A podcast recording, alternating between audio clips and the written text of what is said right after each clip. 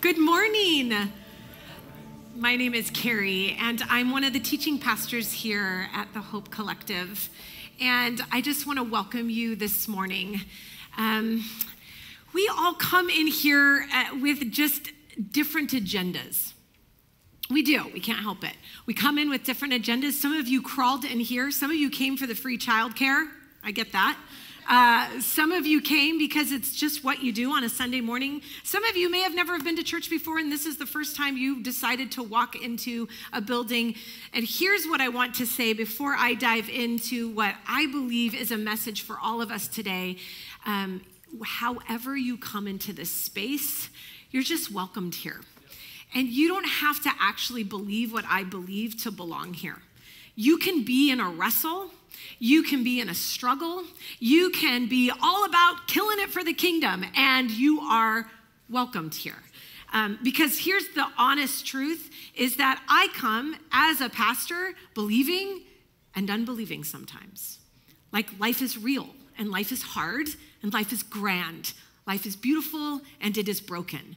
And so, if we try to come and pretend that we are something that we are not, or that we come into this space pretending in some way, then we miss the moment that we get to have with Jesus, where we get to bring our broken, beautiful self. So I'm going to pray that uh, right now. I'm going to pray, and, and, and what I'm going to pray is that we would come honest now, you don't have to stand up and be honest. You can just be honest, like a tractor beam with you and Jesus right now. But however you are, I'm going to pray that the Holy Spirit entices your heart to say, Come just as you are. Jesus, we thank you, God, for this morning. We thank you, Lord, that you have something to say, always something to say.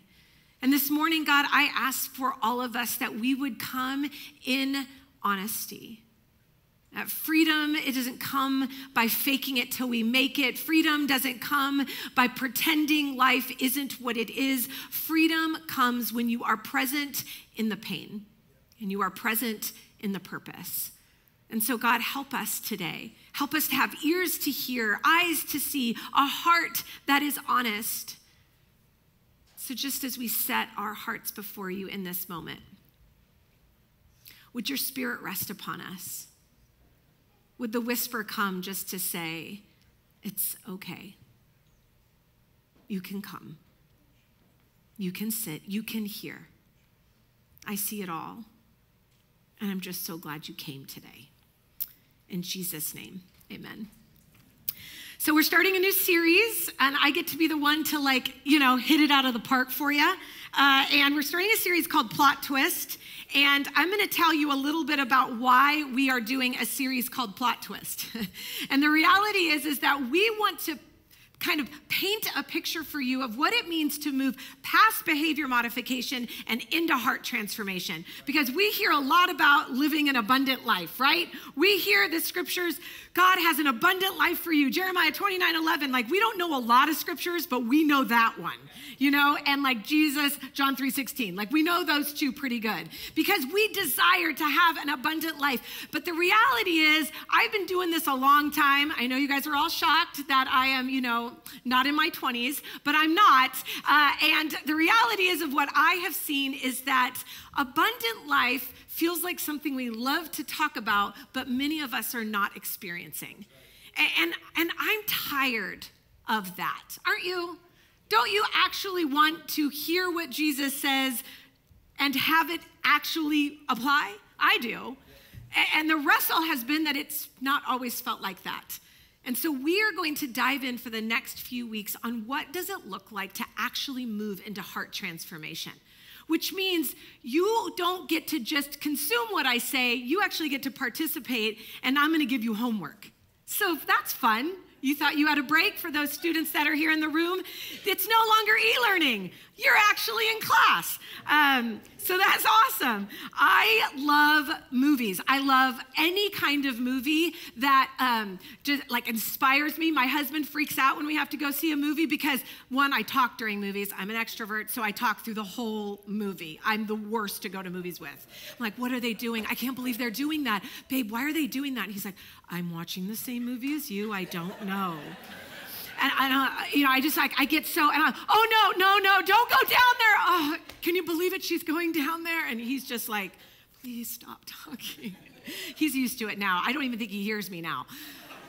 But every time I watch a movie, without fail, whatever I'm watching, I want to become. So one of my favorite movies is this movie 300. Don't judge me. I know it's rated R. You know what? I've I'm just I'm working out my salvation, okay? And so I love this movie because it's an underdog story of the Spartans, right? And there's like 300 of them and they take on the Persians and it's this awesome story and he does this one line if you've ever seen it, this guy comes to like stand up against him from the Persian kingdom and Sparta's like ripped and they you know, just like barely wear anything. And they're just like, yeah, we don't need armor. We're going to take everyone on. And I just feel like that's me all the time. You know, like, I'm not that I don't wear anything. I do wear things. But like, you know, I feel like I'm going to take on their armies. And, and he stands there and the guy's like, you better bow to the Persian king. And he's standing on this edge of like this giant abyss well thing. And he just looks at him and he goes, I am Sparta, and kicks him into the well. And I am sitting watching the movie and I go, yeah, in the theater. I was so in it. Like, I just want to be in it, you know? And like the rest of the day, I'm telling Mario, I'm like, I need to take karate. I think I need to take like jujitsu or something. Like, I am Sparta, you know, like I'm a warrior. And Mario's just like, all right, this will this will pass. I mean, I, I, it's why I don't watch romantic comedies because when I, or, or, even any kind of romantic movie, because without fail, I mean, like The Notebook. You know, give me a break. I watch that, and then I walk in to see my husband. I watch it on a plane. I walk in to see Mario, and I go, "You don't love me, right?" And he's like, "What did you watch?" The Notebook. I watched another one about some, it was with Channing Tatum, and I can't remember the name, but he had, she got amnesia in a car wreck, but he just kept pursuing her, pursuing her, and I'm like, would you love me if I had amnesia? He goes, you wouldn't know. it was like, that was his way out. I go, I would know, and I would haunt you from the grave, brother. You can't get rid of me. Like, but it affects me. I mean, a good movie should affect you. And there's something we love about, like, a good movie sets up, like, the backstory, you know, like The Matrix. Like, I mean, who doesn't use that pill, that, that reference even now? You know, like, are oh, you taking the blue pill, huh? Or whatever pill it was. I don't know. But we, we're so affected by this because something inside us when we watch a good movie the scene is set there's foreshadowing and there's always an emergent not always but the t- ones we really love there's like an emergent of the underdog hero right? Where like there's something about the story that was broken now got redeemed and we love it. And we love it because there's something inside of us that rings true when we watch them, even if we watch a fantasy, there's something about the redemption story, the, the idea that what was broken is now made new, that what was against you now is for you. And we root for it because as we watch, we can't help it's human nature it's even how our psyche is, is is lined up to be relationally connected that when we're watching something we go man that could be me and there's something inside you that starts to come alive, and, and you leave that moment, I am Sparta. That something inside me goes, I want to fight against evil. I, I want to stand for what is right. You know, when there's a love story, I want to I want to be connected and held and belonged. It's how we were actually made. And I think when we look at the story of the Word of God, we look at it like in segments, like we take a scripture out. And that is why it is so important.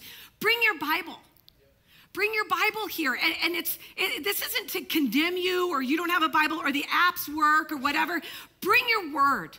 Because I could lie to you and tell you out of context. You need to know how things line up. You need to check, you need to fact check me. You should be fact checking me. Because I just can't go say anything I want. You read it, you read it on your, your little app, you don't see the context of it. Bring your word. Bring your word so that you can be grounded, not that you can please me, but so that you can know where you come from. Your Ur stories, you all came from somewhere. you have a genealogy and a line, right? I'm Italian. My husband is Italian. I mean, we are third generation, I think, Italian. Second generation. Second generation Italians. My grandpa's from Italy, his grandparents. Oh, you're third generation, babe. Yeah. Sorry. but we come from Italy. And those Italians have a story. those, thank you, yeah. Those Italians come from somewhere, and those Italians have genealogy and legacies. You, you come from something, you come from a story. And I think so often we come into the room and we're kind of like, meh, I am who I am today. I don't know how I got here. I don't know where I'm going. God seems good. I'll try him on for size. The reality is, is that you don't just come from an Italian line or a Greek line or a Euro line. You come from a genealogy that has an er story to it, a beginning story. That's why we read that scripture. Your er stories, which are your old er, your foundational story, really started in a garden. If you started to hear the picture of the garden, this is something that when I watch a fantasy movie or I imagine, oh my goodness, the people that created this movie are image bearers of God and they have some sort of God's mind. And can you only imagine what it would have been like in the garden? I mean, all of the plants pleasing to the eyes, rivers going out from it, animals everywhere, utopian, beautiful. And we kind of read that and we go, yeah, yeah, we, we saw that when we were kids on the felt board, the little Adam and Eve, and they ate the apple and they sinned and then they were naked. You know, like we, we know that. But I don't think you understand that you came from this, you were made for this. You are wired, your brain is wired for a garden, for peace for shalom, for goodness, like it was wired for that. And then something happened. Peace was broken. And if we don't understand where we come from, we won't understand how to live the abundant life that he promises for today. In Genesis 3, I'm gonna be giving you some scripture today, so get your Bibles out.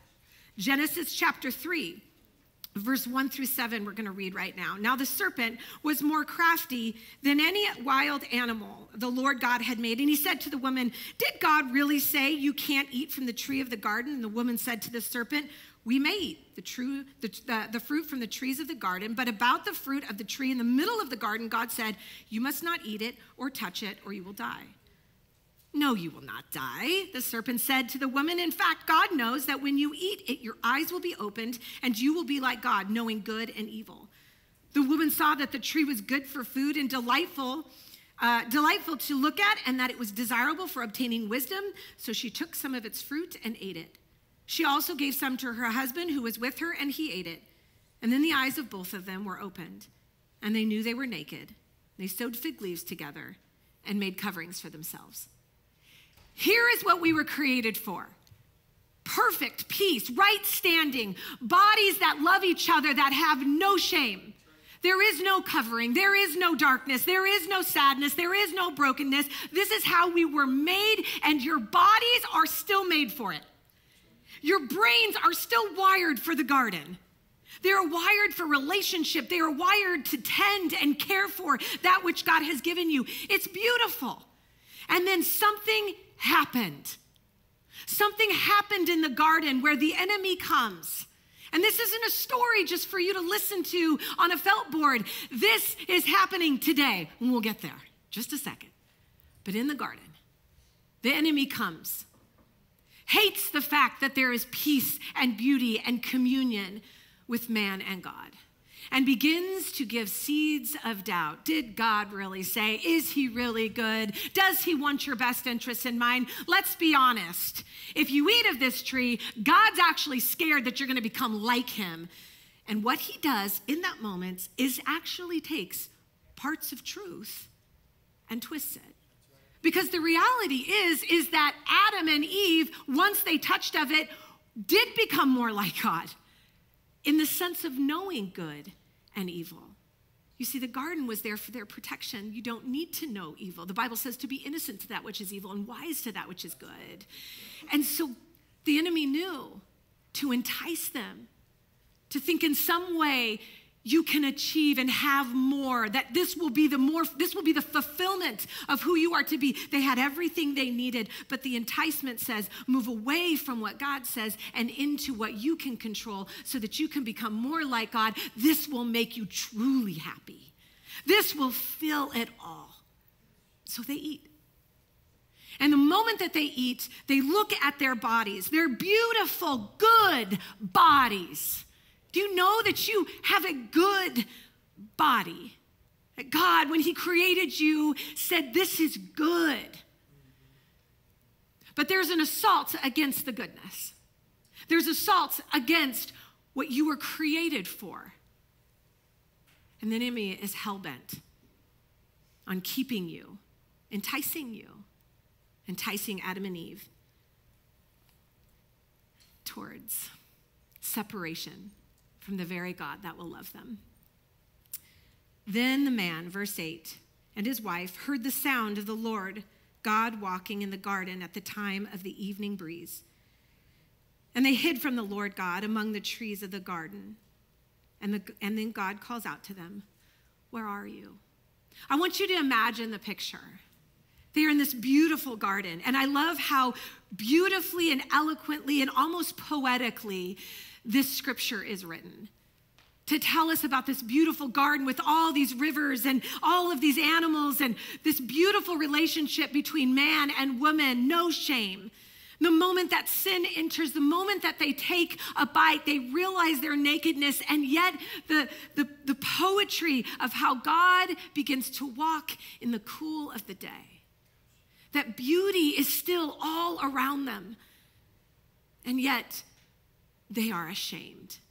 Beauty is still in their presence. They have not been kicked out. They have not been left. There is beauty still around them. And as Jesus walks in the cool of the day, he goes looking for them, pursuing them. Where are you? He calls out.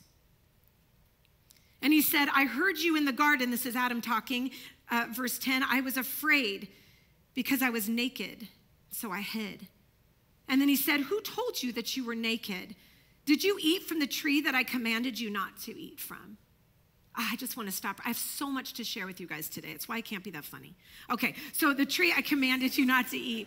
Even when we hear that verse, what's the tone? What's the tone that you hear? Be- shame. I think when I listen to it, when I first started to read it, I hear, did you eat from the tree I commanded you not to eat? This harsh, strong, condemning voice. And yet, God says the kindness of the Lord leads us to repentance, that his tone is kind, his tone is inviting. And so then when I read it, I hear, Did you eat, my child? From the tree that I commanded you not to eat, the brokenness in his voice as the father is grieved for the now separation between him and the love of his life, his child. The man replied, which I love this patriarchy in motion. The woman you gave it to me. You know what? That woman that you gave to me, she did it. It's her fault. And then I love how the enemy is still working here because when we sit in blame, it is always the enemy never wanting us to move towards repentance, always wanting us to move away from our own places of responsibility that will bring us back into communion with God. So then she blames the serpent. Nobody takes responsibility because once we confess and once we admit, we now are in a place of invitation to move back into relationship with God. So blame will always be one of our factors of moving us away from the heart of God and towards the enemy that says, You're on your own.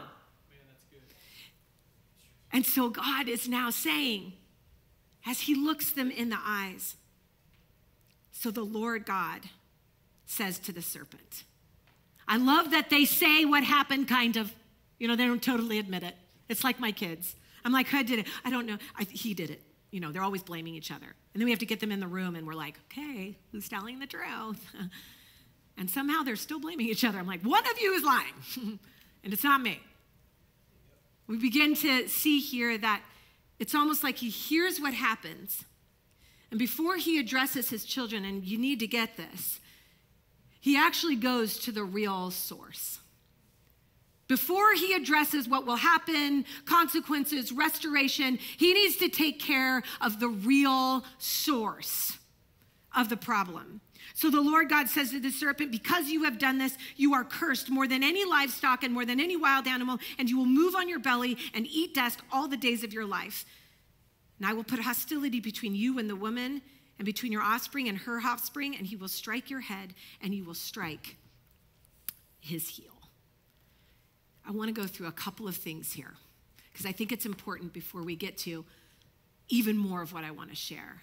What does Jesus do? And how do we see the Father respond when sin has entered? And I want you to begin as I'm giving you this story. Remember, this is who you come from. This is your story. This is, this is the foundation of what makes you you today. Is these stories, these er beginning stories. So here, what do we see the Father do when his kids disobey and when sin enters? One, he pursues. First and foremost. Now, the God I know, the God I was raised to know, not the God I know now, but the God I was raised to know, does not pursue, he condemns. That's what I grew up thinking and feeling. That when I messed up, it wasn't, where are you, Carrie? It was like, how dare you, Carrie? How could you do this? You've heard that I love you. You saw the felt board. I died, rose again. You should, you should be better. And so for me, when I would mess up, I didn't hear, Where are you, sweet daughter? I heard, How could you? But this is not what we see as a beginning story. What we see is a heart of pursuit. Where are you? And number two, and this is so important, that God, Jesus, the heart of the Father, begins to engage the shame. He doesn't bypass it. He doesn't just say, Where are you? It's all good. We're fine. No. Because to have right relationship with God is not to come in and know that He loves you and leave it at that. It is that He wants to engage the shame that is actually keeping you bound. Because freedom will not just come by you going, God loves me, forget it all. No, He has to start breaking the bonds of shame that you have committed to. And so, what happened was in the garden, they made a deal, a, a, contract, if you will, with the enemy. The moment they took that bite and sin entered in, they wrote a contract. I am naked and ashamed. And what does God want to do? Jesus wants to come and he wants to bring the shame to the light, bring them out of hiding and say, Why are you naked? Because we ate of the tree that we were not supposed to. And they are not met with condemnation. You'll see in just a second.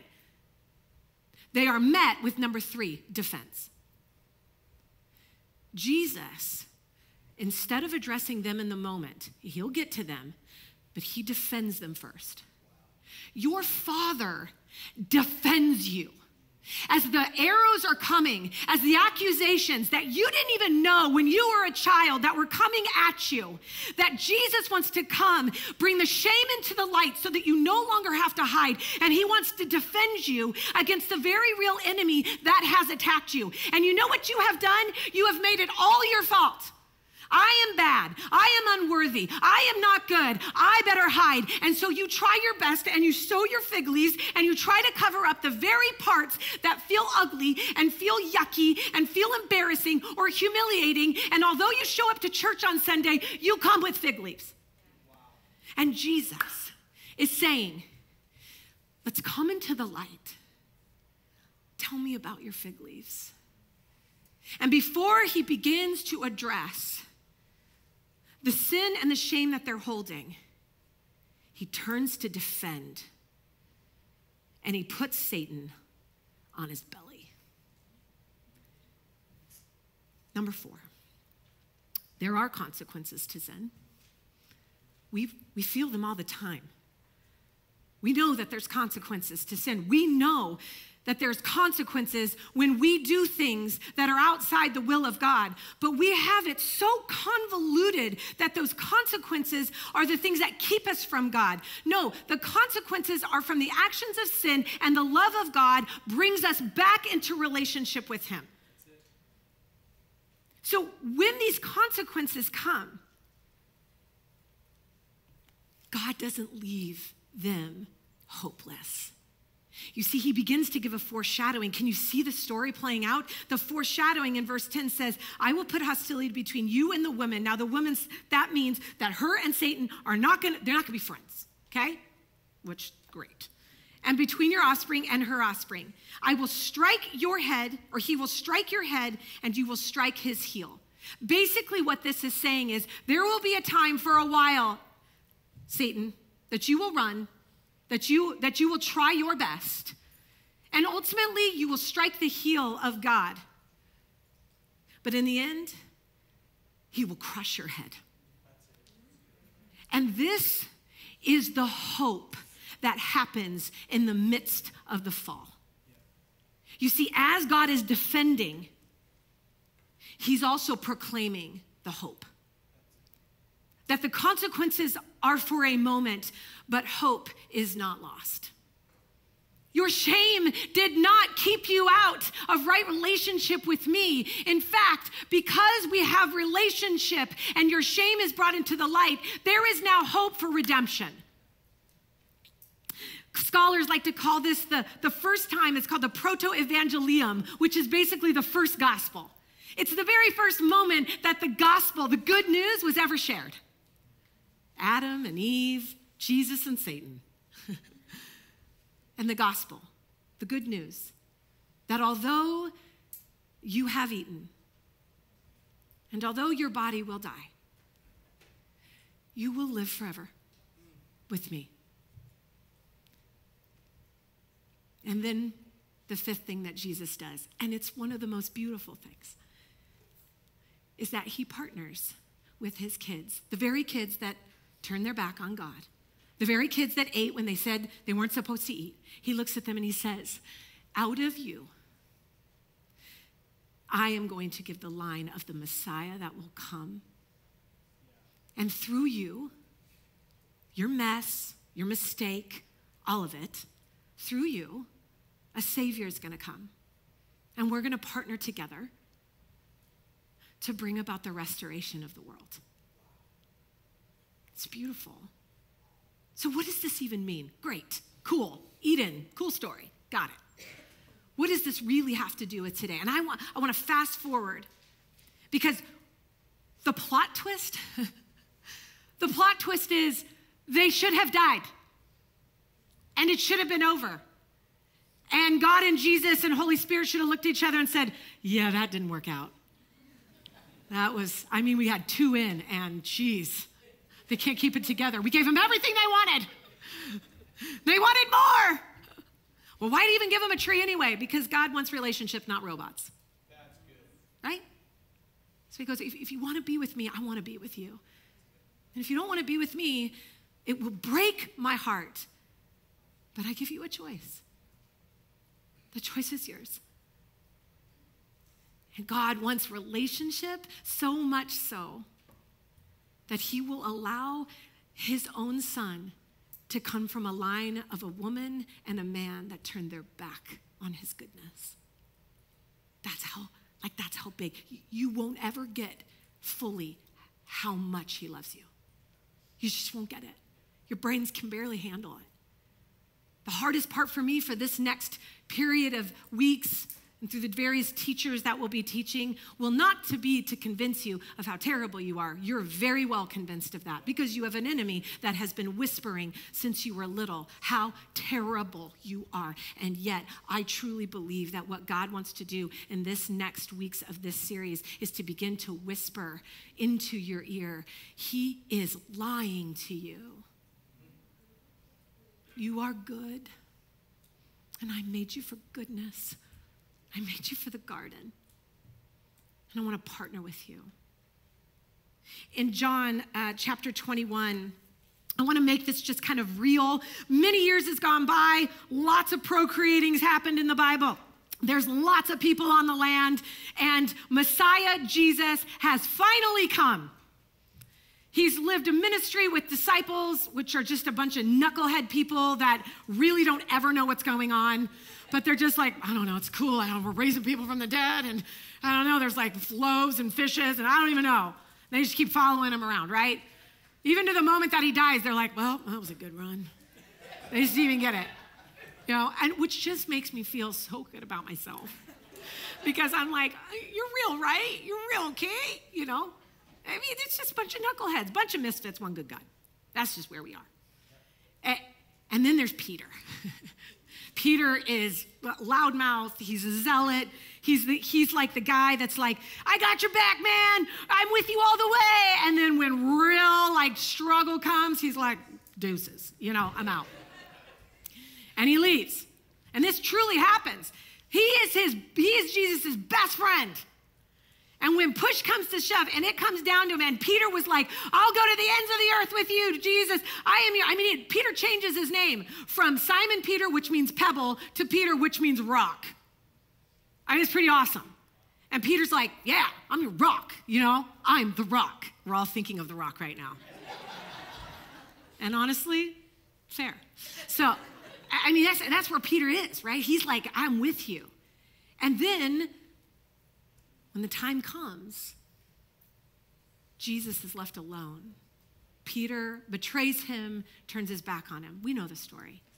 Here's what I love about the story is that Jesus rises again and he goes into this upper room where all the disciples are hanging out and they're just like lamenting and like, what are we going to do with ourselves? They stole the body. You know, they're just like a hot mess. And Jesus shows him and he walks in there and he's like, I don't know, he just kind of, I don't know how it really worked, but it's probably really cool, right? You just like, Star Treks into the room, you know? And he's like showing him the, here's my scars, and, you know, and then doubting Thomas. I'd totally be doubting Thomas. A hundred percent. All of you would be doubting Thomas. Hey, Jesus rose again. It's like, yeah, I'm gonna need to see that guy. I'm gonna need to see the scar. I'm gonna need to touch him. Of course. Of course. Don't, get, don't be so hard on Thomas, right? Because we're all Thomas. And all the other ones could be mad at Thomas, but they got to see him. so, not fair. So, here's Peter. He sees Jesus. And you would think in that moment he'd be like, Yeah, all right, man. Like, you're back, dude, high five, you know? He doesn't. He sees him. And it says in the scripture that Peter decides to go back to his old life. Why? Shame. Shame. And I don't think that anybody else knew, and I don't know. I've looked it up. I can't find it. Maybe some of you can share with me. But I don't think Peter went around telling all the disciples what he did. They all scattered, it says. But Peter in his heart knew what he did fig leaves, covered up said, I'm cool, Jesus is back, but there is no way that Jesus is going to want to have relationship with me, and there is no way that he's going to want to use me. I said I was his rock. I said I would be there. I said he, I was his road dog, that I would never leave him, that I would never, I, I would never. In fact, he even looked at me and said, Get behind me, Satan. And I didn't know what that totally meant, but I was like, I'm going to, I'm going to press past that. I'm going to be there for you, Jesus and I wasn't. And the reality was when he saw Jesus, and I know it to be true because I know it in my own life, that the moment he saw Jesus, he was so glad he was alive, but he was disqualified. So what did he do? Fig leaves. He went back to fishing. He goes back to fishing, the very place that he thought, this is all that is for me because I am disqualified. I'll just go back to my old life but Jesus. Jesus comes in, in John 21, verse 12. He's standing on the edge, just to paint the picture. He's standing on the edge, and I don't have time to get into all of this. Just, I have so much to share with you. It's so good. The Bible's awesome. Get your Bibles out. Just get your popcorn and get your Bibles because it's an awesome story. And if you tell me it's boring, you're not reading it right, or you're not listening to the right pastor. to make it interesting, Pastor because it's interesting. So here's Jesus. He's standing on the shore. A couple of the disciples and Peter. This is so good. I hope you guys get this last part because is the best part of my whole message. So he's in the he's in the boat and, they're fishing and he's like, oh, go, you know, throw the nets on the other side. You know, foreshadow, you know, going back to what had already happened. Throw the nets on the other side. This is how they started out. And they get the nets and it comes. It comes back with all the fish and they're like, okay, that's Jesus. You know, disciples and Peter. And they they row up and Jesus is cooking some food. I love this. Come and have breakfast, Jesus says. None of the disciples dared to ask him. I love the disciples. They're just so scared, and I just love it. because so am I. Okay, so we, who, who are you? They didn't, they, dare, they didn't dare ask him, Who are you? because they knew it was the Lord. And Jesus came, took the bread, and gave it to them. He did the same with the fish. And there's so much in this correlation to the, the Last Supper. There's just so much, but I don't have time. Uh, come back and gave him bread, and he did the same with the fish. This was now the third time Jesus appeared to the disciples, and he was raised since he had been raised from the dead. Now, verse 15. When they had eaten breakfast, Jesus asked Simon Peter. Notice, he's not calling him Peter anymore. In reference to, hey, you gone back. You've settled for less than what I have for you. You've gone back to your old story and to your old ways. And he begins to say, Why are you hiding? And Jesus asks, Simon, son of John, do you love me more than these? Yes, Lord, he said to him, You know that I love you. Feed my lambs, he told them. A second time, he asked them, Simon, son of John, do you love me? Yes, Lord, he said. You know that I love you. Tend to my sheep, he told them. He asked him a third time, Simon, son of John, do you love me? Peter was grieved. And he, as he asked him, Do you love me? He said, Lord, you know everything. And you know that I love you three times. I want to paint this picture for you because it's so important for you to understand. Here they are sitting having breakfast. The other disciples don't know what has happened. And Jesus is never about shame and humiliation. So instead of saying, Hey, Peter, why did you deny me those three times? No, no. Peter knew exactly what was going on, and Jesus knew exactly what was going on, and the other disciples were none the wiser. But what was happening in that moment was honor but also an engagement of shame. Not shame to condemn, but shame to free. You no longer are tied to this. So, for the very three times that you denied me, will be the very three times that you can proclaim your love for me. But something was happening in the midst of this. You see, as Peter is proclaiming his love for Jesus, Jesus is proclaiming his love for Peter. I will not embarrass you, I will not shame you. You and I both know what happened, but your shame will encounter my love and it will transform you. And that is what happened in that moment. That other disciples are none the wiser. And let me be honest with you, it can happen right now. As Jesus is speaking to your heart, to the places of your shame, to the places that you want to cover with fig leaves, the stuff that if anybody knew what was really going on, they wouldn't want to be around me. And right now, He is whispering, He's saying, I want you to know I see it, child, but you don't got to hide anymore. I will pursue you. You see, what was happening around that breakfast meal, listen, was the garden. Jesus pursuing Peter, Jesus defending Peter, loving Peter, and then calling him to tend, just like the garden. Just like the restoration, when the very beginning, before sin was entered, what was Adam to do? Tend, care, protect, He's calling them back to the garden, and I believe that he's calling all of us back to the places of pure relationship, right relationship, abundant relationship. Does this mean that we will not struggle with sin? Of course not. This side of heaven, we have an enemy. An enemy that is hell bent on you minimizing your pain, your shame, and your calling. Because he knows that if you fully understand how much access you have to the love of God, it would cover a multitude of sins and you would be empowered to free those around you.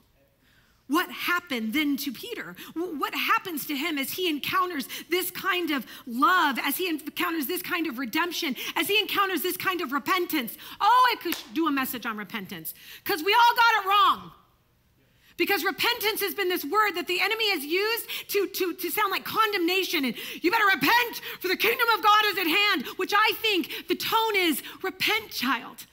For the kingdom of God is here. You no longer have to be bound to the places of your fig leaves, but you can actually be free.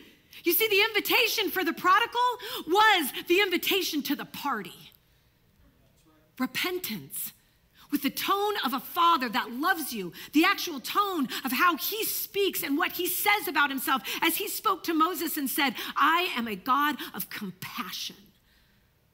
The tone is, Why are you hiding? What has happened? We ate, we sinned. And he looks and he says, I will send a Messiah who will rescue you. Will you partner with me? What? What? I, I, I broke the I broke the commands. I, I, I, ate the fruit. I, I messed up. I looked at this. I did this. I slept with this. I all the things. And he goes, I know. But when you come back into my presence, when your shame is seen through the grid of my love, when you repent and come back to the party, this will no longer have the bound on you that it has. The problem is, we don't, we don't fight or name or see the real enemy the story. The story is not just about Peter or Adam and Eve or even Jesus in the fullness. The story is about you. His relentless pursuit of you. You're no different than Adam and Eve. It's the same story and the same accusation. You need to have more of this right now. Instant gratification. The food looks good, it tastes good, I'm hungry, I should eat it. Same thing, three lies of sin.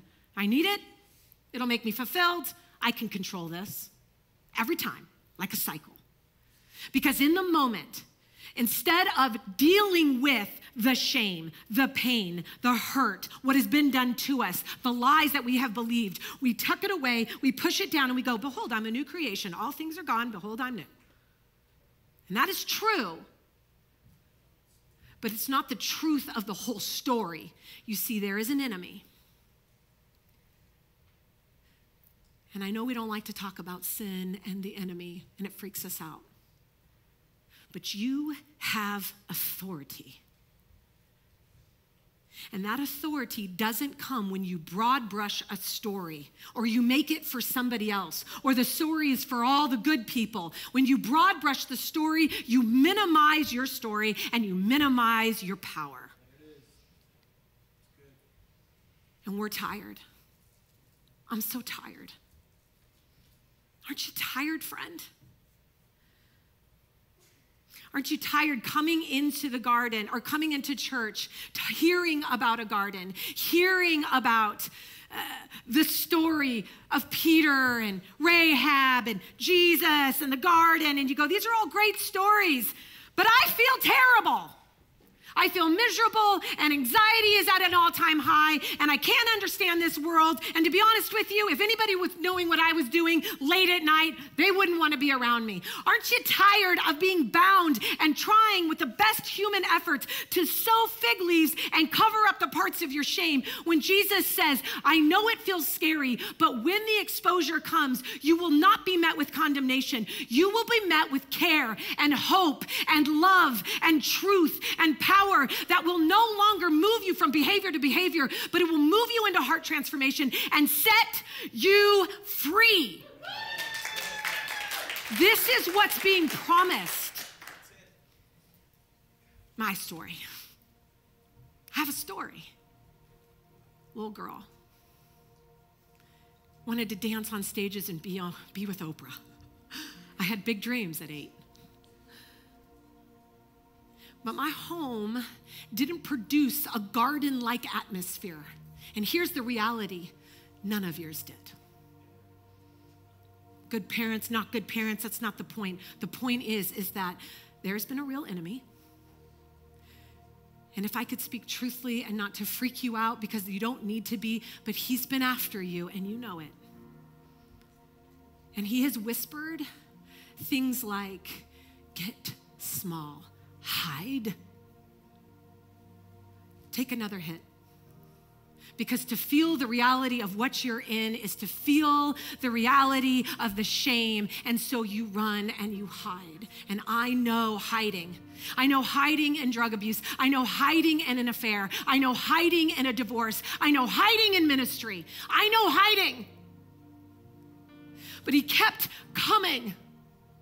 And he kept whispering and he kept calling and he kept saying, Sweet daughter, why are you hiding? Because you don't know what I did. I heard you walking and I had to hide because I took a bite and I knew it was I knew it was wrong. I knew I shouldn't have done it. And I keep doing it over and over again. And I keep going to church and I keep serving and I keep preaching and it keeps messing up. And he keeps pursuing and defending and then calling me. The very place that Peter was denying Christ, the very place of his shame was in the hands of God, the very place that God used him to change the world. Where his voice spoke against God, God said, In my hand, your voice will bring glory and favor and grace to the world. You see, the particularities of your story are the particularities of your purpose because something begins to rise when you start to encounter the love of God. It's like this hell no, not on my watch. Not on my watch will another man or woman come into my presence and hear that they are bound by shame. No one will do that. Why? Because I have experienced being bound by shame and I have experienced being free. So when you minimize your story, when you think it's no big deal, I'm 60 years old. Who cares? I believe in this moment right now, Jesus is calling to you.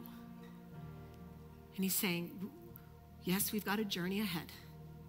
But right now, the plot twist, the plot twist is what meant for evil, God means for good. He wants to take you back to the garden. He wants to take you back to the places where your heart was free he wants to take you and remind you who you were created to be. That you were created for goodness and purpose. And as the enemy has come in and lied to you, is God really good? Does he really love you? And I'm here to say, the scripture's here to say that the tone of God and repentance is kind and it's good. And the places that feel scary and fragile and small are the places that He wants to come in and say, Are you ready? Are you ready to allow this place to come into my presence? It's going to be ugly, God. It's going to be exposing. I don't want you to see this. I've already seen it, and I'm still coming, and I'm still loving and I'm still for you. And in fact, your story in my hands will produce freedom for you and the world around you. This is the promise of the Word of God. This is the promise of the, of the dying Father on a cross that loves you. Forgive them, for they know not what they do but I will die because there is hope and redemption for my kids. Because the garden is here and they are made for goodness. And I will come and be a sacrifice for everything that they try to, in man's attempt, cover up with fig leaves. And I will come one after the other and pursue. I see you. I hear you. I have a purpose for you. Don't minimize what the enemy has done. Let's bring it to the light and use it for my glory and for the kingdom of God. It's unique and powerful and mighty and good.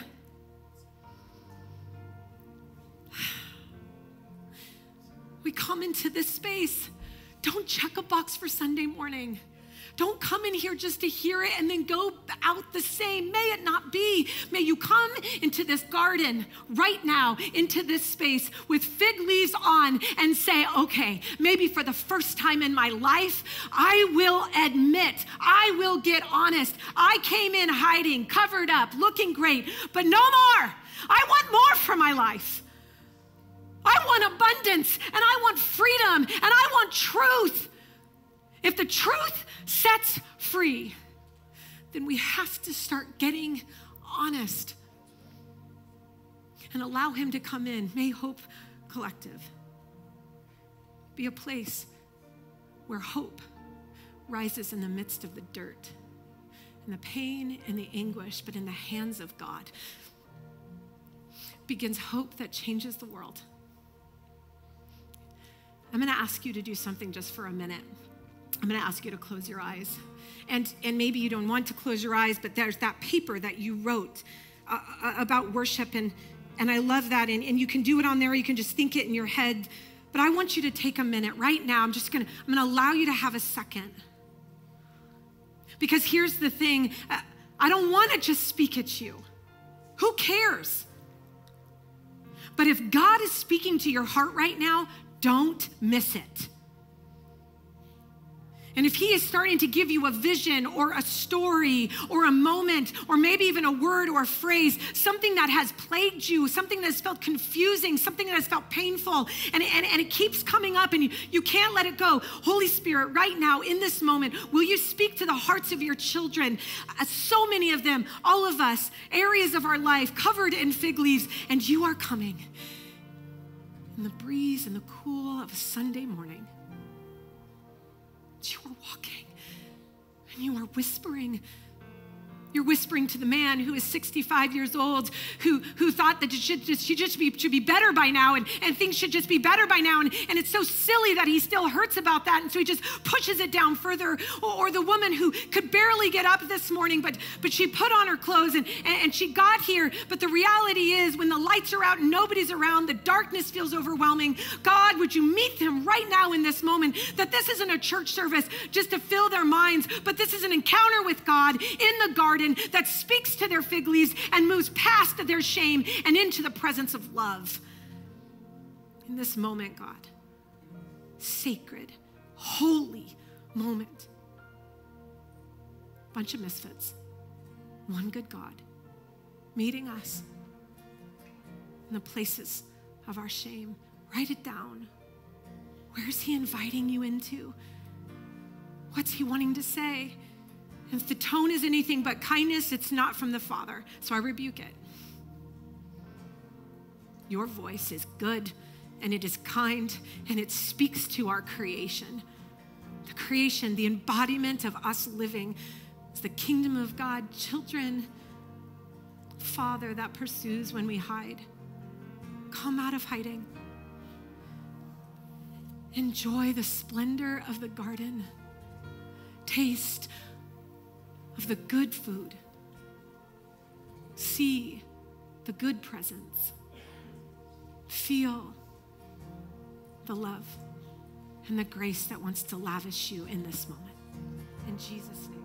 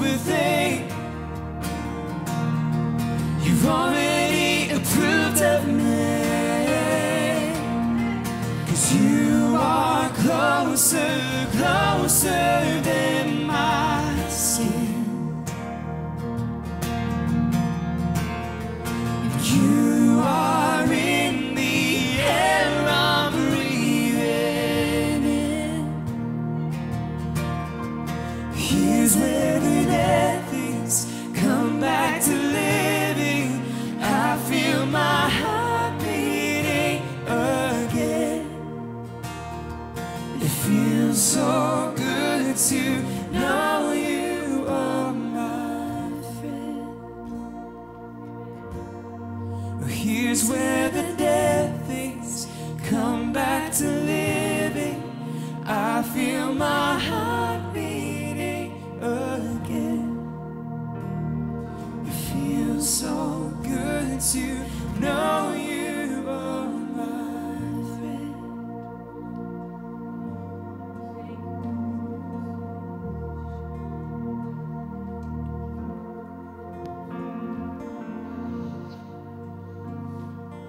Father, you are giving us this invitation to come back to you and to come back to the goodness that you created us for. And God, with everything that is inside of us, we want to say yes to that invitation, to that invitation back to you, to that invitation back to ourselves, to each other, and to partnering with you with what you want to do for this world which is to extend that invitation to everyone. And so, God, thank you for the kindness that doesn't let us stay where we are, but is calling us back to you time and time again. We love you. And it's in the name of Jesus that we pray. Amen. Amen. You guys can go ahead and have a seat. Thank you so much for joining us today, whether you're in the room or watching online. We're so glad that we got to share this time with you. We are going to be spending the next few weeks in this series called Plot Twist, and we're going to keep digging in to these spaces of what does it mean for us to accept the invitation of God back into wholeness, back to the garden, back to the goodness that He created us for, and the goodness that He wants to work in the world. So we're looking forward to sharing these next few weeks with you. And for those of you that are wanting to take this to a different level, and maybe ask the question what does this look like for me personally? We're going to spend time on Sunday mornings doing this. But we're also starting a new thing called Storyline. Storyline is a new course that we're offering where we have trained up uh, leaders to ask questions, to be good listeners, and to invite you into spaces where we get to explore what does it mean for us to move into the freedom of our God given calling. Now, what does that have to do with story? When it comes to our calling and our purpose and how God is inviting us to participate in the goodness that He's doing in the world, it starts with exploring what it means for us to be part of God's story, what it means for Him to step into our stories, and how moving into the future and what He's calling us into means embracing both the brokenness and the beauty of our story so far.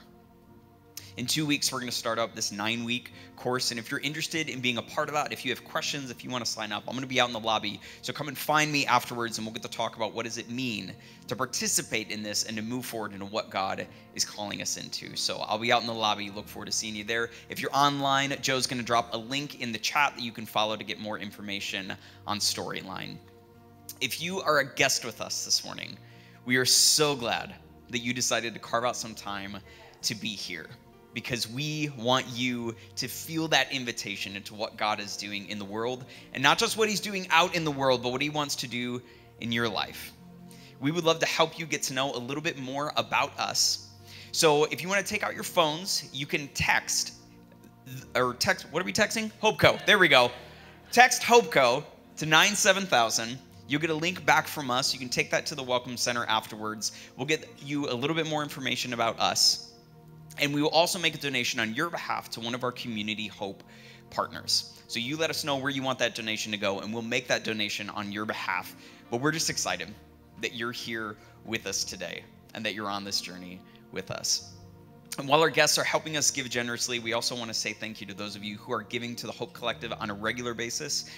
You are the ones that are helping us be a place of hope, not just in Lake Zurich, but in Lake County and beyond. And so thank you for your continued generosity to this group of people that is joining God on his mission to bring hope to the world around us. Uh, if you'd like to give a do- donation today, you can do that by dropping a donation in the buckets on your way out. You can also text THCO to 77977 or you can always give online at thehopeco.com slash give however you choose to give thank you for living like generosity is your norm so we can share the hope of jesus with the world around us. And one final thing women in the room, HopeCo's women's ministry would love to see you at one night this Friday, February 26th, beginning at 7 o'clock. This event is both on campus and online. It'll be time of worship, a time of connection. You get to hear from Natalie Mudd, a message for the women in the room. However, you choose to join, HopeCo's Women's Ministry, we'd love to see you participate in one night. Again, that's this Friday at 7 o'clock on campus and online. So make sure you don't miss that. Thank you again for being here today. We're looking forward to continuing this series with you next week. We love you. We are praying for you.